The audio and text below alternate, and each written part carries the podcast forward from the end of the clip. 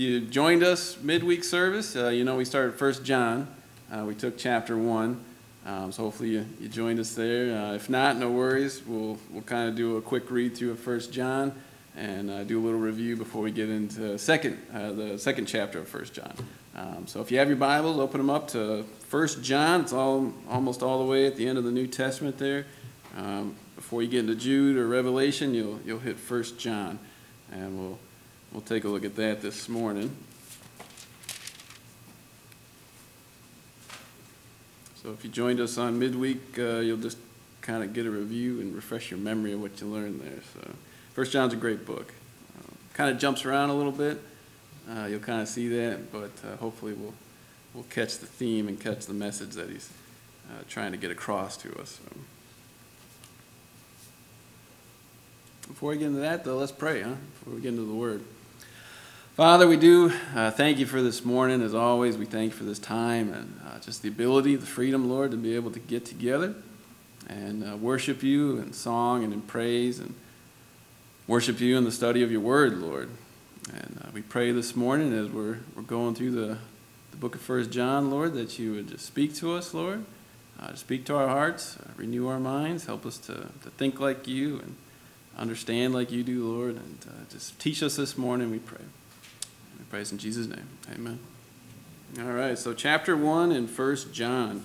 Uh, you'll see there in verse 1, he says, That which was from the beginning, which we have heard, which we have seen with our eyes, which we have looked upon, and our hands have handled concerning the word of life. And we covered that about how Jesus is the Son of God. He is God in the flesh. And that's the message that John's getting across to us here. Because at this time, there were people challenging that. Even there's people challenging that these days.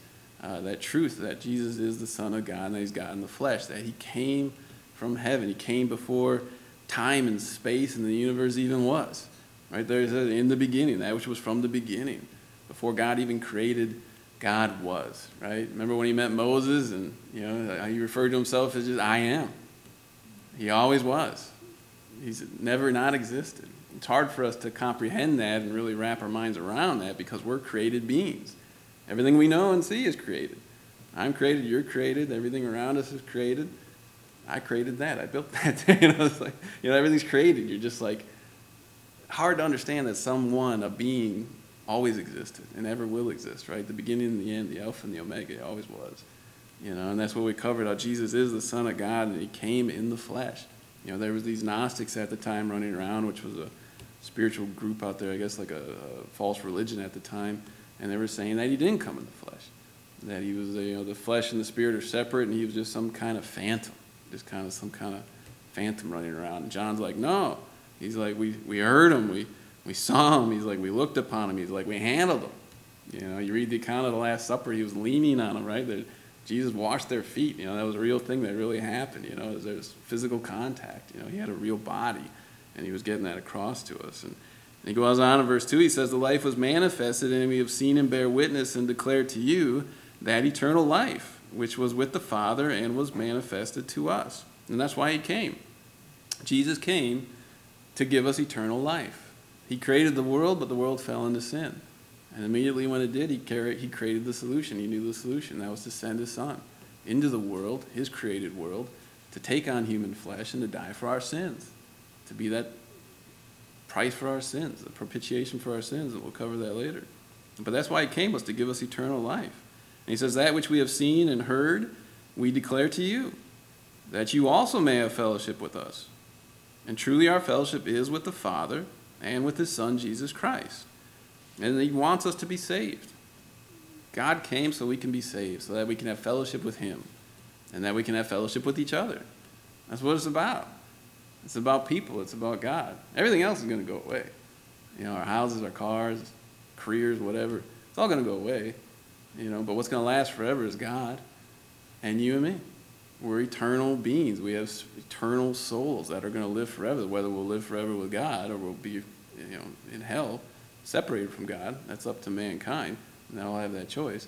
But we're going to be there with God because we put our faith and trust in Jesus Christ. And that's what will always go on. That's what's going to go on in the next world. We're going to live forever with God. And he says that we're in fellowship with him and with fellowship with each other, and these things we write to you, that your joy may be full. And it is something we should rejoice in. The fact that we're saved, the fact that God came for us and died for us and provided a way for us to be with him in heaven. We should rejoice in that. We should be excited about that. That this isn't the end. When you look at the news, when you click on the news and you get all bummed out and you're like, man, this is miserable, you know? You can remind yourself, this isn't it. there's more to life than this, right? This is not the end all, you know, there's more. When this goes away, we'll be in paradise. There'll be a new heavens, a new earth, and we're going to be there with God, and we can rejoice in that fact, and we can be excited about that. I'm excited about that. That's what keeps me going. like, if this is all there was, I'd just stay in my bed and I'd never get up. I'd be like, just, just, yeah. I'd be like, just, yeah. But it's, thank God that's not it. Verse 5, he says, This is the message which we have heard from him and declare to you that God is light, and in him is no darkness at all. If we say that we have fellowship with him and walk in darkness, we lie and do not practice the truth. But if we walk in light as he is in the light, we have fellowship with one another, and the blood of Jesus Christ, his Son, cleanses us from all sin. So not only do we have this fellowship with each other once we're saved, and we have this joy, uh, but we should also walk with. Right? It's a good indicator that you are a saved individual is that if you're walking in the light and you're not in darkness, that you're doing the right thing, you're living the right way. You know, we covered that uh, on the midweek service there. So he says, if we say that we have no sin, we deceive ourselves, and the truth is not in us. If we confess our sins, he is faithful and just to forgive our, give us our sins and to cleanse us from all unrighteousness. If we say that we have not sinned, we make him a liar and his word is not in us. Uh, so you can really take this both ways, and we talked about this as well. How if you're a non-believer and you're looking into things, what he's saying is that you're a sinner and you need to admit that you're a sinner. In order to be saved, you have to acknowledge that you're a sinner. You have to come to that understanding, you know, in order to be saved. You got to know what you're being saved from. Right? That's what we're being saved from, is from sin, which leads to death. Jesus came so that he can pay for that sin so that we can now live and have eternal life. So you got to know what you're being saved from. You know, that was one of the biggest challenges for me. That's what took so long for me to get. I didn't get saved until I was 22, but I was raised up in, you know, a Catholic church. I was raised up in a religious family, so I knew of Jesus and so on. But um, I never thought I was a sinner. I thought I was a good man, good Catholic boy. Uh, I just like to go have fun once in a while, right? You know, that's how I looked at it. That's how I understood it. And it wasn't until I was 22, 21, 22, that I did realize for the first time that I was the problem. Quit blaming other people. I was like, man, I would just, my life would be right if they just stopped messing with me. You know, like, things would be okay if they just left me. You know, it's like if I just didn't live there, if I moved here, right? You know, and I finally came to the understanding that no, it wasn't them or where I lived. Uh, I was the problem, you know, and that's when I finally got saved, when God finally got a hold of me. And we all have to come to that point at some point. But even after you get saved, you still sin, and that's what he's getting across. He's like, even if you still sin, he's like, you know, you still got to confess your sin. You still got to maintain that relationship with God. Even though you've been forgiven of your sins past, present, and future, we still do sin in the present. We still are going to sin in the future. We're going to make mistakes as believers.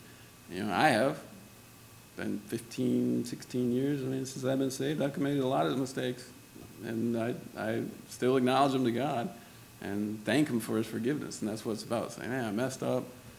God, thanks for forgiving me, you know, and God's ready to pick you up and just keep on going. You know, that's that relationship, you know. And, uh, the example I kind of used is, right, the marriage relationship we have with our, you know, husbands and wives, right? You know, when you go to the, the altar and you look at each other in your eyes, you're like, I love you and you love me, right? Let's get married, right? And then you, sometimes the husband thinks, well, that's it. I told her I loved her. I never got to tell her again. You know, she knows. Like, no, you got to tell her again. you got to maintain that relationship. You need to encourage her and let her know, hey, I still love you, right? They need to hear it. And uh, same thing with God, right? It's like, yeah, you know, sometimes we can think, well, I said I'm sorry once. You know, when I got saved, I said I was sorry, and that's it. Like, no, you still got to maintain that relationship. You still got to acknowledge when you sin and when you make mistakes. And, and that's how you maintain that relationship. And it's just really, you know, hey, I'm sorry, and thank you for forgiving me, right? Because you are forgiven. It's not, not a question that you're not forgiven when you're born again, but it's just maintaining that relationship. So, chapter 2, he goes on, he says, My little children, and this is how John likes to refer to us, and really, so he's really speaking to his audience here. So, who he's writing the letter to, he's often you'll see him say, My little children, and he's really just a way of him saying everyone, right? We're all sons and daughters of of God as believers, and my little children, you know, so part of the family. And he's addressing all of us. He's saying, These things I write to you so that you may not sin. And if anyone sins, we have an advocate with the Father, Jesus Christ the righteous. And he himself is the propitiation for our sins, and not for ours only, but also for the whole world. You know, and he is our advocate. You know, it says in the scriptures the devil's our accuser. You know, but Jesus is our advocate. So you kind of get this picture in heaven, you know, before the throne of God. You have Satan there accusing you, saying, you know, look at these wretched sinners and they should all die. And then Jesus is over there saying, no, I died for them, so they, they should live, right? So you have this battle going on. He's almost like our lawyer in a sense, you know. So it's good to know Jesus on our side and that he's our advocate. But also he's our propitiation. And it's a fancy word, and it's a good word. It's one we should all know and be, be aware of. But it means that he, Jesus, satisfied God's righteous demands, right? He took our place, is really essentially what it, what it means, that we've been forgiven. He took the punishment for us, and that's what took place on that cross. Because, yes, God is a merciful God, He's a gracious God, but He's also a just God. And justice needs to be done. So either you pay for your sins or Jesus pays for your sins. And that's how it works. And as a believer, when we put our faith and trust in Him, He is the propitiation for our sins, which means He took our place. He took the punishment for us. That's what happened. And when you read the account of the, the cross and you know everything went dark and he's like, God, why have you forsaken me? And that's really the moment that you know he became sin for us. You know, he took the punishment for us. And that's what it's about, and that's the propitiation. And not just for us, but for the whole world. Everybody can be saved. Everybody has an opportunity. Everybody can put their faith in Jesus, and that's exactly what God wants. That's exactly what the Apostle John wants. That's what I want. I want everybody to be saved. God wants everybody to go to heaven. When you read the scriptures, you actually realize that God didn't create hell for man. Man was never intended to go there. Hell was created for Satan and the fallen angels, the ones that rebelled. That's why he created it. But they got, you know, Satan got Adam and Eve to fall, and now men are going to be going there as well. But he doesn't want that to happen. He never wanted that to happen. It wasn't part of the original creation. He wants everybody to be saved. He provided a way for everybody to be saved. And hopefully everybody does get saved. Unfortunately, we know not everybody does, but that is the desire. It's God's desire, it's my desire. Like he says in the scriptures, whosoever believes can be saved. And he goes on in verse 3, he says, Now by this we know that we know him, if we keep his commandments. He who says, I know him, meaning God, and does not keep his commandments is a liar, and the truth is not in him. But whoever keeps his word, truly the love of God is perfected in him, and by this we know that we are in him. He who says he abides in him ought himself also to walk just as he walked. Now, John's very, you know, black or white, right? You know, it's like, it's either light or it's darkness. It's, it's either a lie or the truth, you know. And you'll see that as we go through First John. And what he's saying here is if we are professing to be followers of Jesus Christ, right? He says, He who says, I know him. So if you're saying, I know him, and I'm saying, I know him, we ought also to walk and keep his commandments, right? That's what he's saying. So if you're not keeping his commandments, he's saying, well, you're a liar. The truth is not in him. So he's very, you know, very high standards, right? Now, these, this is the word of God, and God has very high standards. No one can keep these high standards, right? Only Jesus Christ is perfect. So it's not putting that expectation out there. We all make mistakes. Obviously, in verse 1 and 2 here, that we just read in chapter 2, it's implied that we're going to sin, right? He's saying, you know, I wrote this so that you don't sin. Uh, but if anyone does sin, you have an advocate, Jesus, right? So he's, he's saying there's an expectation that's implied that, yeah, he knows we're going to make mistakes. He knows we're going to mess up. So when you read verses 3 through 6, he kind of sounds like a you know, very high standard that you know, everybody must keep, but he's not. That's not the message he's getting across here. He knows we're going to make mistakes. God knows we're going to make mistakes. You know, the question is not so much making mistakes, but living in habitual sin. That's really what the question is. All of us are going to stumble at times. All of us are going to make mistakes at times. Uh, but the question is, are these sins like habitual in our lives? Like, are there certain sins that really got a hold of us or that we're really living in uh, and that we don't ever want to stop? You know, then that's when the question comes up. Are we really saved? Are we really following Jesus? Because, I mean, if you're holding on to certain sins and you don't see anything wrong with them, and the scripture's clearly teaching that those are sinful behaviors and you shouldn't be doing them, then there's a disconnect there, and that's what he's getting across. Because we're all going to stumble at times. That's just part of the process of sanctification. you know, but we should all be obedient to God's word, and we should all be seeking to live according to his commands. Now, verse 7, he goes on, he says, Brethren, and you're going to see a little bit of a word play here. He says, Brethren, I write no new commandment to you, but an old commandment, which you have had from the beginning. The old commandment is the word which you heard from the beginning. Again, a new commandment I write to you, which thing is true in him and in you, because the darkness is passing away and the true light is already shining. I don't know about you, but I had to read this a few times through. you're like, what? Old commandment, new commandment, new commandment, old. You know, you're like, well, what's he trying to get across here?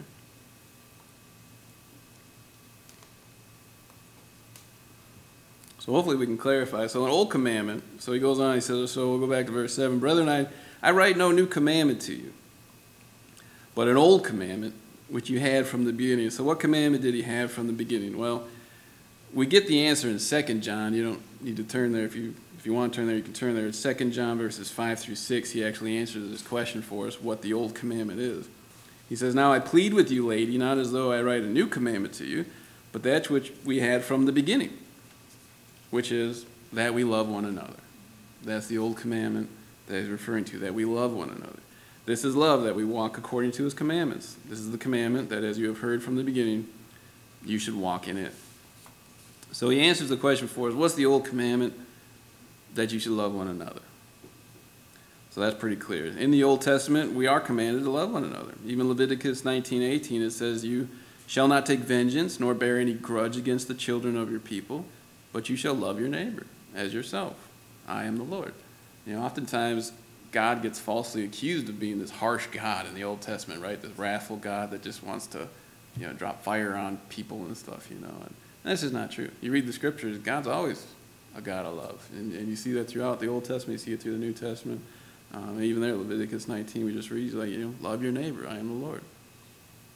Now, the new commandment, this is, this commandment, he's going on, he's saying, you know, the old commandment is the word which you heard from the beginning. Again, a new commandment I write to you, which thing is true in him and in you.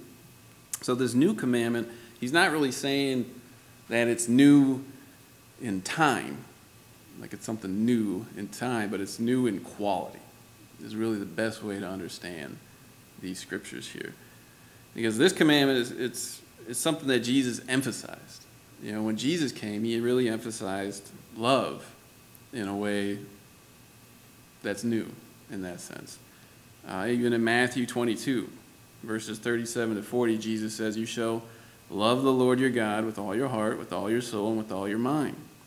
This is the first and great commandment, and the second is like it. You shall love your neighbor as yourself. And on these two commandments hang all the law and the prophets. So this really sums it all up, he's saying, you know? And really, Jesus came and put an emphasis on this love that we should have for God and for others in a new way. So, in that sense, it's an old commandment, but yet it's a new commandment. Hopefully, that makes sense. He also says, you know, he, he, he lived an example for us, right? Jesus, when he came, he not only emphasized love, but he lived it. He lived an example of unconditional love for us, right? He always thought of others. He was others oriented. It was always about others. It was always about what God's will was and about the people. He lived for them. He didn't live for this world, you know. He, he was a, you know, if we saw him walk around today, he would have been a homeless man that had nowhere to lay his head down, you know, and he had no money, no retirement plan, no nothing, you know. He just wandered around. But he gave his life for us, you know. So he lived this, lived this life of love for you and for me as an example. And also, the Holy Spirit empowers us in a new way in this new commandment, right? The Old Testament, like when you read the Old Testament law, there was no indwelling of the Spirit. The Spirit would come upon people. Like you read about King David when he when he became king, right? The Holy Spirit came upon him and empowered him. Um, but you also saw that with King Saul, the Holy Spirit came upon him, but the Holy Spirit left him. So it was a different relationship. So even now in this new relationship where we are walking in with Jesus, we're also indwelled, you know, with the Holy Spirit. And he empowers us to be able to love like God loves. So in that sense, it's a new commandment as well. We also have the ability to fulfill this new commandment where we can love the way God loves. You know, verse 8, it says, in him and in you. You know, it talks about how we're now indwelled with the Holy Spirit, and the Holy Spirit is the one that gives us the ability and helps us to love like God does. And it's this agape love is what he's referring to here. It's this spiritual love that we can only have through being born again and through understanding and knowing who God is. Because there's different kinds of love. We, we have a word, we have one word to describe all kinds of different kinds of love. It gets a little confusing sometimes. In the English language, we just say love. But other languages, they have multiple words to describe different kinds of love, especially in the Greek. In the Greek, there's several different words that describe love, and that's where we get our, I mean, the scriptures were originally written in Greek, and then we translate in English, and we just say love everywhere. You know, but there's different types of love, right? Right? We love God. I love my wife, and I love hot dogs. Do, do, do, I, do I love hot dogs as much as I love God? Well, obviously not, right? You know, I love sports. I love football. I love that. You know, we, we just throw this word love around. You know, I just love, love, love. You know, love everything. And, but, but obviously, there's a different meaning to it, right? I love this person more than I love that, or, you know, or I love this thing more than that, or, you know, and you, there's a different meaning to it. And when you understand the Greek, you know, you have eros, and you have phileo, and you have agape, you have these different Greek words that mean different things. You know, eros is really the erotic, you know, love that's to be within a man and a woman within a marriage relationship. But then there's also phileo, which is a brotherly love that we have, where we should love our brothers, you know, and uh, it's a different kind of love, right? I love my brothers in Christ, but it's not the same way I love my wife. You know, there's a difference there. You know, but then there's this agape love, and that's what he's really talking about here, is this agape love that's this spiritual love that just surpasses all understanding, and it's unconditional. Right? God loves us even when we were still sinners. He died for us. Right? And we're to love our enemies. How in the world can you love your enemies, right? How, how can you do that in your flesh? You won't be able to do that in your flesh. You'll be able to do it in the Spirit, though. You'll be able to do it when you're empowered by the Holy Spirit to be able to love your enemies. Because really, it's an attitude of the mind, is what you get down to. Because you're not always going to have fond feelings of affection and emotion for your enemies.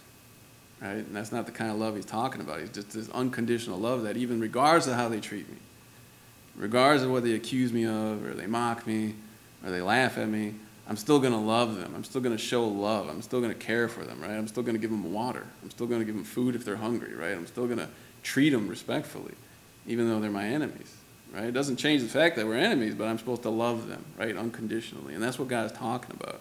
This type of love uh, that we had from the beginning, that we have now, and Jesus put a new emphasis on. Um, and that's the love that we should have and that we can have now because we can be indwelled by the Holy Spirit and empowered by the Holy Spirit in order to love in that way. Wasn't always the case, but now since Jesus has come, you know, it's, it's a new relationship, it's a new covenant, and you have that new, new ability. So he goes on in verse 9, he says, He, he who says he is in the light and hates his brother is in darkness until now. He kind of defining this love relationship a little more for us. He says, He who loves his brother abides in the light, and there is no cause for stumbling in him. But he who hates his brother is in darkness and walks in darkness and does not know where he's going, because the darkness has blinded his eyes. So you see the contrast again, you know, light and love versus darkness and hate. You know, so you see these very strong contrasts as John goes through, right? Liar and truth, you know, and he really gets into it. He really doesn't doesn't give you much wiggle room, you know. But we are as as Christians, we are to walk in the light and we are to love. Right? Hate is the way of the world. Right? They, they're in darkness and they hate and they're angry, and that's just how it is. That's the way of the world. Now, he says here if we choose not to love, right? Because we can choose not to love. If we don't want to be loving individuals, even after we get saved, we can still choose that. There are some consequences. He says the first consequence there in verse 10, he says, If you choose not to love, he who loves his brother abides in the light, right? And there's no cause for stumbling in him. So if you don't choose to love your brother, there will be a cause for stumbling. You're going to stumble yourself. You might stumble others. So if you choose not to love, you're going to stumble. You're going to make mistakes. Also, he says there in verse 11 that you're not going to know where you're going, right? If you're not in love and you're walking in hate, you're going to be blinded. That's the other thing he says. You'll be blinded by this hate. You're gonna just, you know, you're gonna be stumbling around. You're gonna be blinded. You're not gonna know where you're going. It's gonna really throw your relationship off with God. Number one, that you're not loving your brother, but it's also gonna throw your relationship off with each other. It's gonna cause friction. It's gonna cause problems. So there's consequences for our decisions. We have to choose to love, and if we choose not to love, then you know, there's some consequences for that. Things will happen. And many in the world are blinded by hate, right? This is the way the world works. The world is walking in darkness and they're blinded by this hate. We see that a lot out there, unfortunately, today in our country. Um, sad, but true. And we don't want to go down that path with them. We don't want to go down that path of hate. We don't want to be on that broad road, you know, that they're on. Jesus says to love even our enemies. We just talked about that. We should all start by learning how to love our brother, right? And that's the key to remember, too. If you're just saved and, and you're figuring things out, don't jump into how you're going to love your enemies right away. Figure out how to love your brother first. That's, you know, it's a little easier, right? Figure out how to love your brothers first, and then kind of progress to okay, how can I love my enemies, right? And that's really what I believe he's getting across here. Because once we get the hang of that, you know, then we can ask God, okay, help me to love my enemies. You know, I mean, if you're just struggling to love your brother right now, there's no way you're going to be able to love your enemies. You know, one step at a time, kind of a thing. Because brotherly love, I mean, you know, we may not always agree. That's the other thing to keep in mind. Just the fact that we're saved unites us, yeah, and we are to love each other, but we got to understand too, we might not always agree on things. We might like different things, right? Some like sports, some don't like sports. Some like certain foods. Some other like, you know, you don't like certain foods, right? Uh, different hobbies, you know, right? We're, we're, we're different. Different backgrounds, different nationalities. Some of us speak different languages, right? And that's okay, right? There's diversity in that, and that's okay. That's a good thing. Uh, what unites us is the fact that we're all saved, that we're all indwelled by the Holy Spirit, and we have that unity. Automatically. Right when you get saved, we're all united under that truth. It talks about that in the scripture that we're to hold on to that unity. It doesn't say you have to get it, it says you have to hold on to it. Because once you get saved and you're part of this body of Christ, Satan comes and tries to divide and cause disunity and cause problems. You know, and that's where Satan comes and attacks us. We're to hold on to the unity try to hold on to what keeps us united, which is the fundamentals of the faith and the truths that we all all share. Um, but we have differences, and that's okay. Some of us like different kinds of music, some of us like different kinds of foods, and, and that's all right.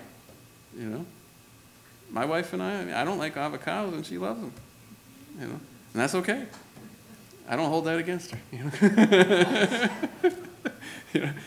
And I like onions, and she doesn't, right? She don't hold that against me. So you know, you figure things out there's grace, you know.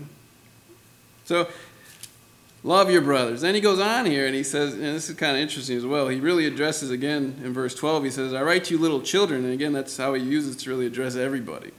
I write to you little children, and we'll see he goes into more detail with fathers and young men. Some kind of categorize as different and say that he's really speaking to different groups or different maturity levels, and you know that may be however you want to perceive it, but it seems pretty clear that he's writing to all. He says, I write to you little children, and then kind of goes in more specific. He says, Because your sins are forgiven for you for your name for his name's sake.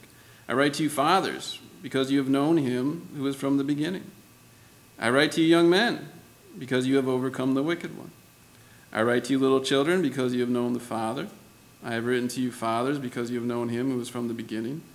And I have written to you young men, because you are strong, and the word of God abides in you, and you have overcome the wicked one. You know, little children, again, I mean, this is, you know, based on this, John apparently is addressing all believers, but again, he does get specific, talk about fathers and young men, and the message does certainly seem to apply to all because he's just kind of reassuring people. He's like, Your sins are forgiven. You know the Father. You've overcome the wicked one. Uh, the emphasis I really see and stands out to me is there towards the end of verse 14. He says, I have written to you young men because you are strong and the word of God abides in you, and you have overcome the wicked one. Uh, the word of God abides in you, right? And this is really how I see this is an encouragement that we really know, need to know the word. Because how do you overcome the wicked one? It's through the word of God. You got to know the scriptures. You got to know the word of God. The word is our spiritual weapon. Ephesians 6:17 says, "And take the helmet of salvation and the sword of the spirit, which is the word of God." That's our weapons. Prayer is also our weapon, but when you're talking in spiritual terms, the sword of the Spirit, the Word of God, is our primary weapon, and we need to know it. Remember when Jesus was out there in the wilderness and Satan came at him and tried to tempt him? How did he come back at him? He came back with the Word, right? Over and over again. It is written, it is written, it is written. You got to know the Scriptures because Satan's going to come against you. Did God really say? And you're going to have to be able to draw the memory from the scriptures. Like, no, he did say, I'm not supposed to do that. or yes, I am supposed to do that, right? You know, you got to be able to counteract uh, these lies from the enemy because they're going to come at you. The world's going to come at you. And that's what he goes into next. In verse 15, he says, Do not love the world or the things in the world. If anyone loves the world, the love of the Father is not in him. For all that is in the world, the lust of the flesh, the lust of the eyes, and the pride of life, is not of the Father, but is of the world. And the world is passing away, and the lust of it. But he who does the will of God abides forever. Now, the world here has, in the scriptures, when you read about the world, I mean, we are warned not to love the world here. That's what he's given us here is a warning. Don't love the world. Well, you got to define what he means by the world because when you study the world in the scriptures, there's really about three different meanings. So there's the physical world, which God refers to from when he created, right? He created the world. In the beginning, God created and he created the world. So you have this physical world. So you have the earth, you have the, the mountains, the oceans, right? And you have this natural beauty out there, right? And that's not a, a bad thing. It's actually, you know, a good thing to actually appreciate the natural beauty that's in the world, right? We're in a fallen world things are not like they were, you know, but I could still enjoy a nice hike in the woods or, you know, a nice swim in the river or ocean or something. You know, I mean, I'm not an ocean lover. I like the woods. I like the mountains. But if you like the ocean, that's that's up to you. But I'd rather go to the woods than a mountain lake. That's what I like. You know, that's relaxing to me, um, and that's okay. That's good. Right? He's not saying that we have to hate that, you know, or not love that. You know, creation's a good thing. Also, he refers to the world in other parts of the scripture as, is the human world, right? Mankind or people. You know, you read in John 3.16, he says, For God so loved the world. Well, what world is he talking about? He's talking about people. He came for people. He came to save people. He came to save mankind. For God so loved the world. He gave his only begotten Son. So in this scripture, he's not talking about the creation. He's not talking about these people that God loved and we're supposed to love. What he is talking about is what we understand to be this evil spiritual system that is out there in the world. Right? This is the world that we're not to love. This is Satan's system on earth that pretty much opposes everything that is of God. You know, Jesus called Satan the prince of this world. And it's pretty clear that he has forces, he has kingdoms in this world that Satan is over and, and using to deter anything that has to be of God. And when you look at the system, it involves Satan, it involves fallen angels that rebelled with him, that fell with him, and came right here to earth. Unsaved people, whether they realize it or not, are part of this system. At any point in time, they can be used by Satan in the system because it's pretty clear in the scripture either you're a child of God or you're a child of Satan. You're either with God or you're not. I mean, it's, it's one or the other. You're saved or you're not saved.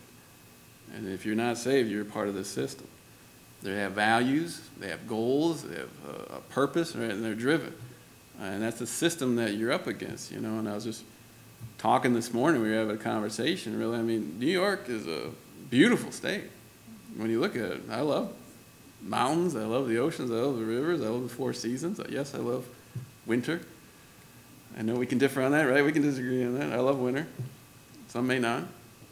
But I was even I lived in California for several years too, and California was a beautiful state, beautiful.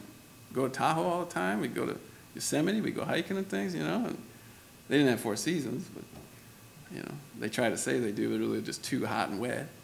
You know, that's about it. But you know, but it's a beautiful state, beautiful country. What ruins it for me and many is the system. It's this world system that just dominates and tries to impose their will and their values and their morality upon you and punish you if you don't. You know, it's this weird world system that just ruins it.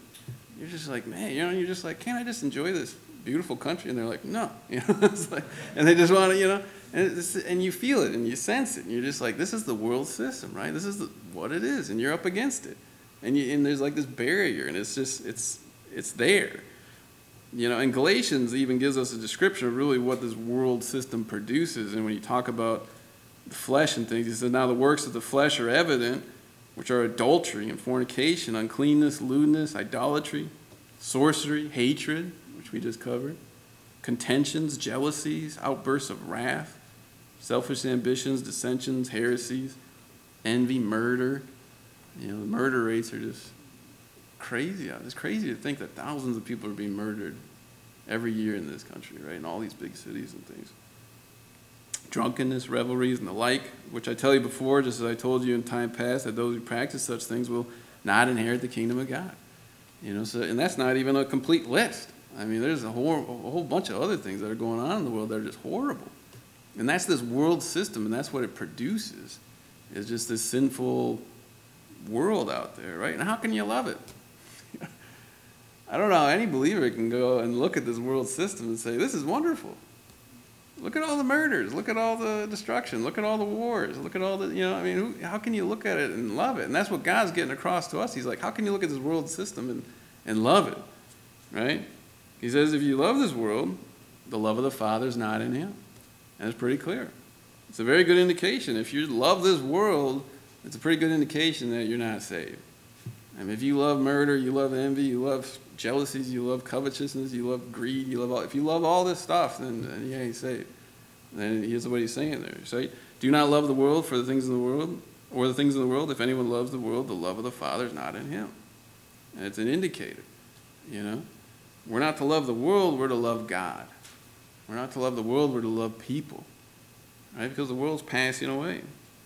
And that's what he gets, this is the point he's trying to get across to us. Then he goes into detail for, you know, verse 16 there. He says, For all that is in the world, the lust of the flesh, the lust of the eyes, and pride of life. So he really goes into detail on three key areas, right? And the lust of the flesh, right?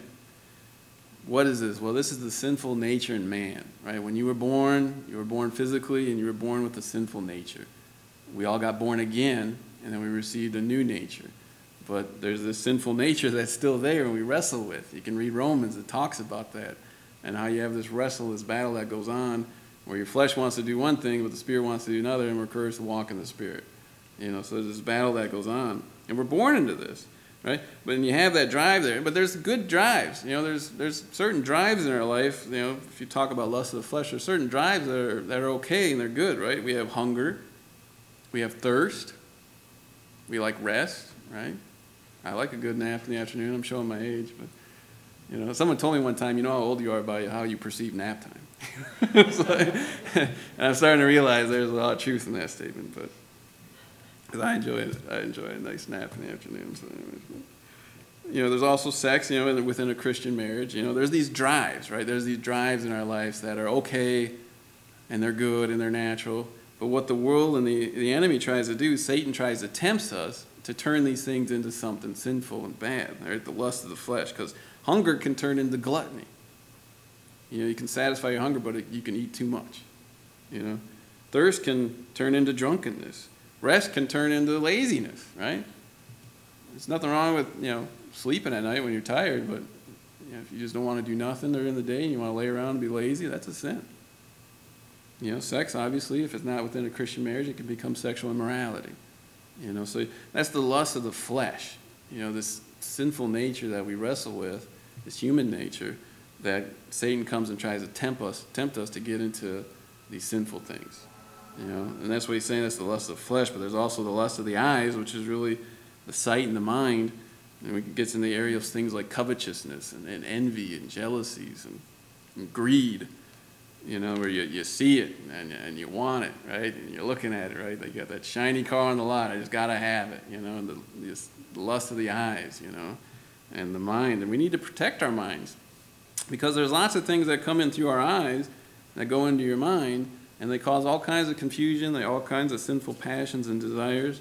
And the world we live in today, I mean, it's just crazy what what we put in front of our eyes or the, the ability to. I mean, you, you never get a break anymore.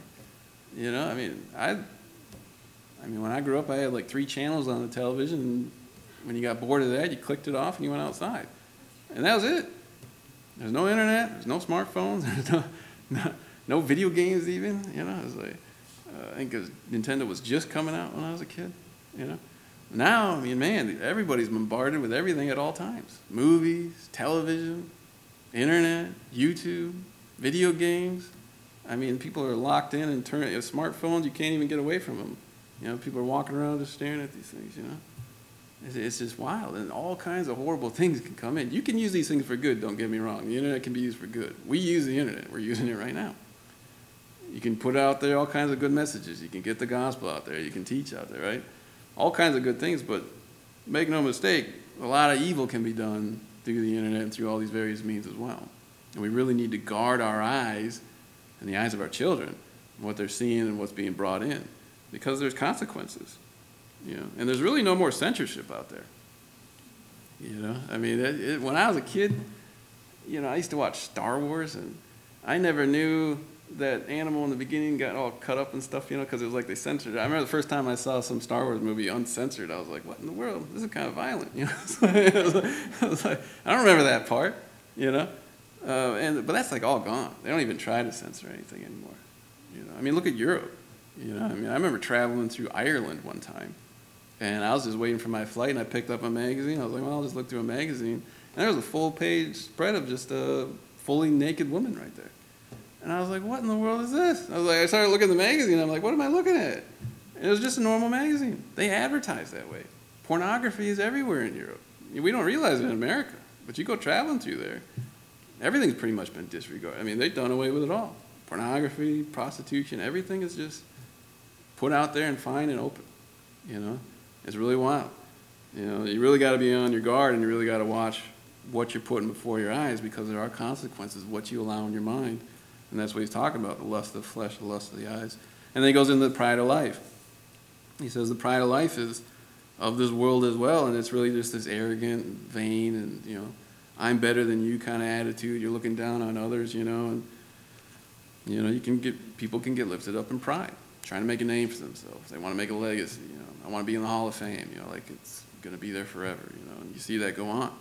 God says we should be humble. Humility is what God desires in our life. You know, he says to humble yourself in the sight of God, and really, when you do consider yourself in relation to God, it's pretty easy to humble yourself. I mean, what do you have that hasn't come from God? Everything, you, you know. I mean, you look at these star athletes, you know, I did it. Well, where'd you get the body that you did that with? You didn't create that body. God gave you that body, you know. You see scientists that are like, oh, yeah, I designed this, right? Created, you know, I did, well, where'd you use the mind? Where'd you get the mind that you did use to do all that, you know? Everything comes from God, everything we have. You know, the material, right? I have this home, I have this car. Well, where did all the atoms come from? The matter that you made all that out of. God made that. God created that from nothing, you know, in the beginning, right? So, what, you know, how can you be lifted up in pride? Everything comes from God, right? Humility is what God desires. And the world is passing away. And he says, if you love the world and are a part of this world, he's like, you're going to pass away with it. But if we hate this world and we love God, then we're going to live forever with him. And that's the message he's putting out. He says, I know we're in this world. You know, I'm in this world. He's like, you're in this world, but we're not of it. You know, we're, we're set apart. Uh, you know, our true citizenship's in heaven, and that's our hope, and that's our future. You know, but while we're here, you know, we're to live for Jesus. We're to do what we can to get the gospel out there, and we're to do what we can to teach the people the truth. You know, in the short time that we're here, and things are wrapping up soon. I mean, I don't know if you're looking at the world, but I'm I'm looking out at the world too, and I mean, it looks like it's coming coming sooner than we think. You know, I mean, I love prophecy conferences. We've gone to a few, and really, when you see how things are lining up, it's like, it's pretty amazing. Uh, when you look at it, I'm getting excited. These peace treaties in Israel, that's prophetic stuff right there. You know, you see how people are lining up out there in the Middle East, you know, picking sides. I mean, I'm watching it. I hope you're watching it. You know, God said to look for these signs, right? When they asked him, when you coming back? He said, well, these are the signs. You're not going to know the day.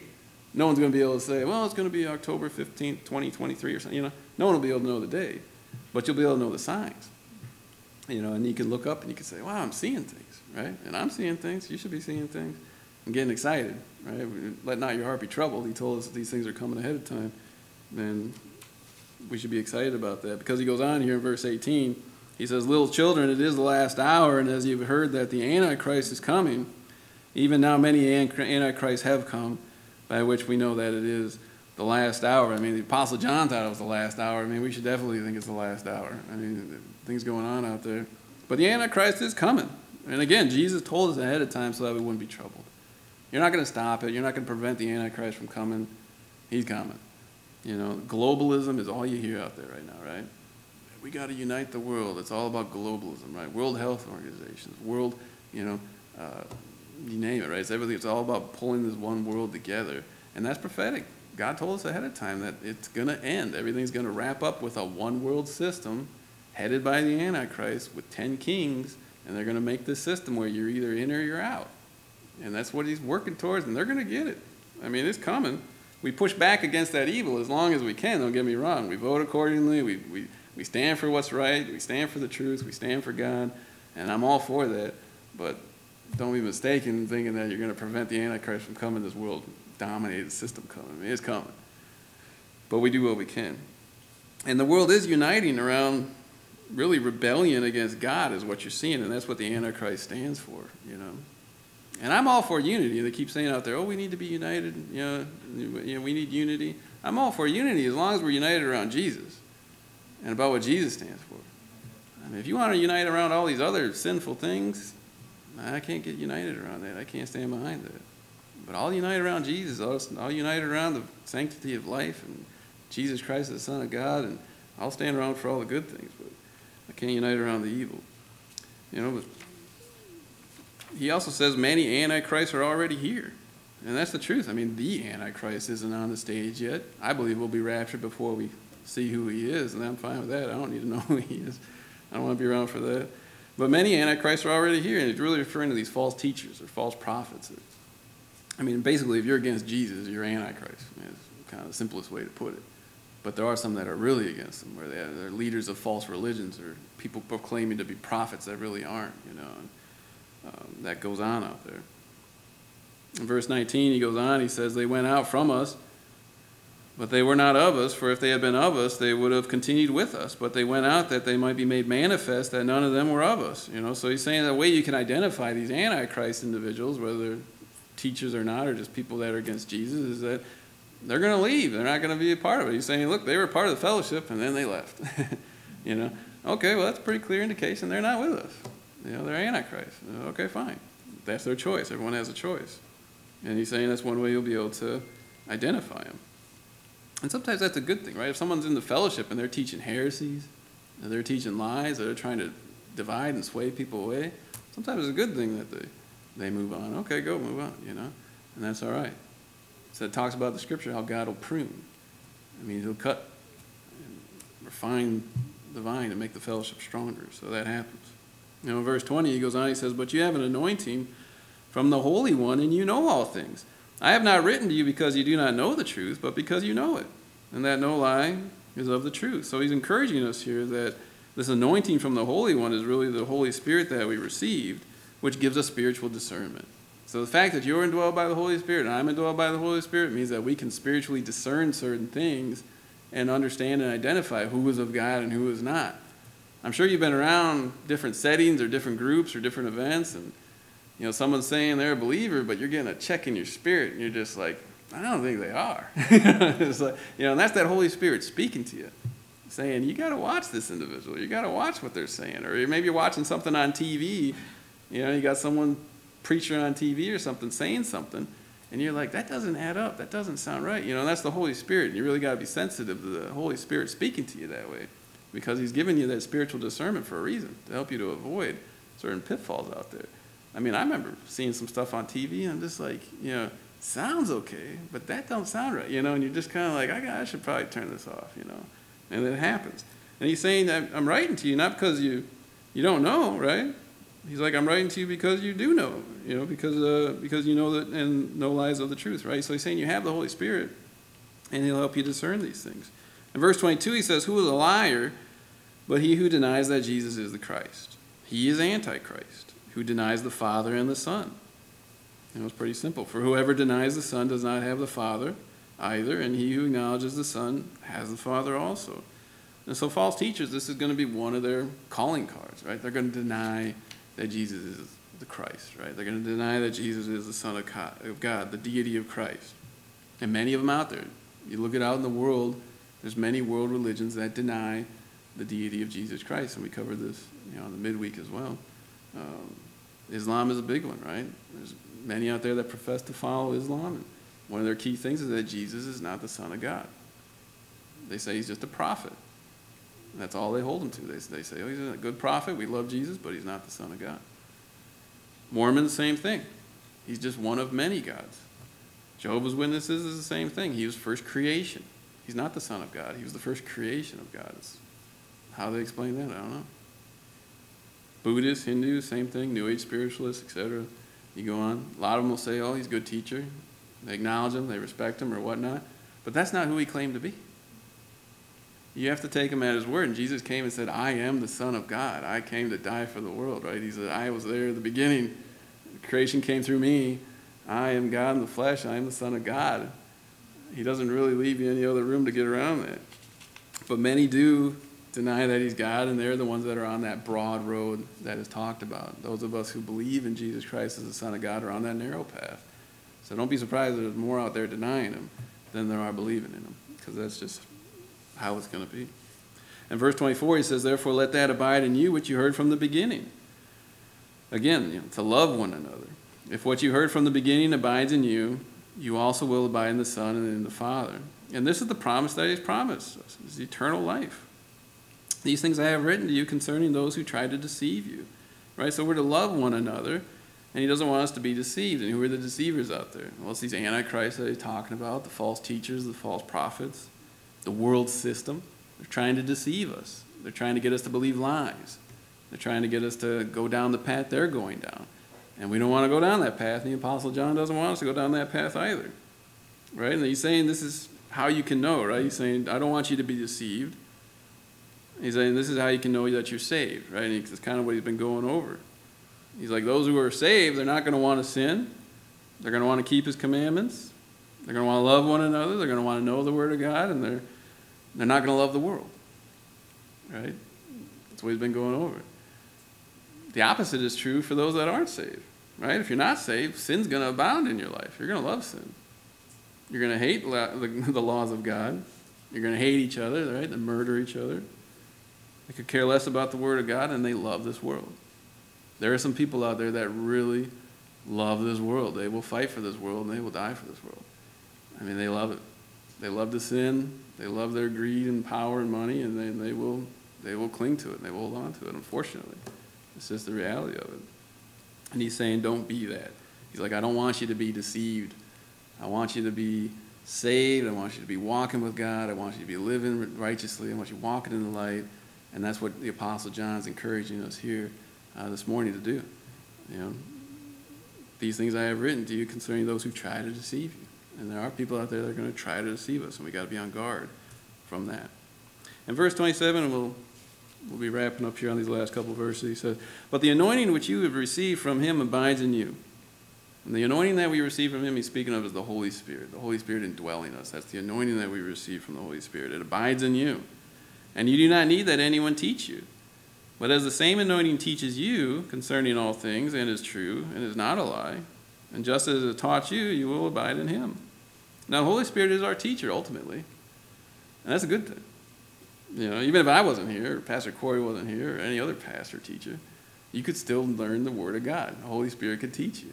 You know, you look at the early church, right? All these apostles getting saved and all these disciples getting saved. The Holy Spirit was teaching them and, and ministering to them, you know. And we can, as well, we can experience that, right? Don't neglect the Holy Spirit. I mean, when you're reading the scriptures, don't get me wrong, it's great to have commentaries and different resources and different you know, references to be able to help you understand and learn and grow, but your ultimate teacher is the Holy Spirit. You know, and as you're reading the scriptures, you should be talking to him, asking him, man, what does this mean, Lord? How, how, how can I understand that? Or, you know, meditating on these, you know, certain scriptures, you know, you can talk with God, you know, teach me, help me to understand, right? The Holy Spirit's in you, just like the Holy Spirit's in me. And it's clear in this scripture, He's our teacher. And we should be drawn upon that resource. We should be, hey, help me, illuminate these scriptures, help me to understand. And the beautiful thing is that He will. He wants you to know. Right? God's not trying to hide any truths from you. He wants you to understand. He wants you to know the Word of God. He wants you to learn. It's just a matter of if we're willing to spend the time in His Word and prayer and seeking Him and talking to, talking to Him. Because the Holy Spirit is the third person of the Trinity. He's God. You can talk to Him and He'll help you understand. He's the one that wrote the book. You got the author right there with you. and he can teach you. It's a beautiful thing. So, verse 28, and we'll end here, he says, And now, little children, abide in him, that when he appears, we may have confidence and not be ashamed before him at his coming. If you know that he is righteous, you know that everyone who practices righteousness is born of him. So, that's a good question. How do you want to be found? You know, how do you want to be found? God can come at any moment. or you could go to be with Him at any moment. I mean, for all I know, I got a clogged artery that could just, you know, seal up on me, and I have a heart attack, and I'm done. Right? I ate too many cheeseburgers, you know, or whatever it may be, you know, or I got a, yeah, brain aneurysm or something. You know what I mean? It can any moment. You know, whether God comes and gets you or, or you go to be with Him, any moment you can go to be with Him. So, are you ready? How do you want to be found? I mean, it's a good question. Because when you are in His presence, you know, are you going to be ashamed? That's what He's saying. If you know that He is righteous, you know that everyone who practices righteousness is born of Him. See, when He appears, we may have confidence and not be ashamed. You know, so when we are in His presence, you know, are you going to be proud of what you did, or are you going to be ashamed of what you did? You know, what did you do with the time that God gave you? We all only have a certain amount of time. We have certain abilities and things. You know, what did you do with it, right? And that's the good question. So, how do you want to be found? How do you want to, when you're in His presence, do you want to be ashamed or do you want to be rejoicing? Hey, I, you know, I did what you called me to do. I finished the race. And He looks at you and says, "Well done, good and faithful servant." And I mean, that's what we should be. Hopefully, all of us striving towards. And that's what he wants too. He says, walk with him. And we should be walking with Jesus and living a righteous life. That's ultimately what our calling is, right? In the time that we have here. So, walk with Jesus. Says we're to obey his word. We're to stay away from sin. We're to love each other. We're to love our brothers. And we're not to love the world. He makes that pretty clear in the scriptures this morning. The darkness is passing away. The true light of Jesus Christ is already shining. And we're to walk in that light until Jesus comes and, and takes us home.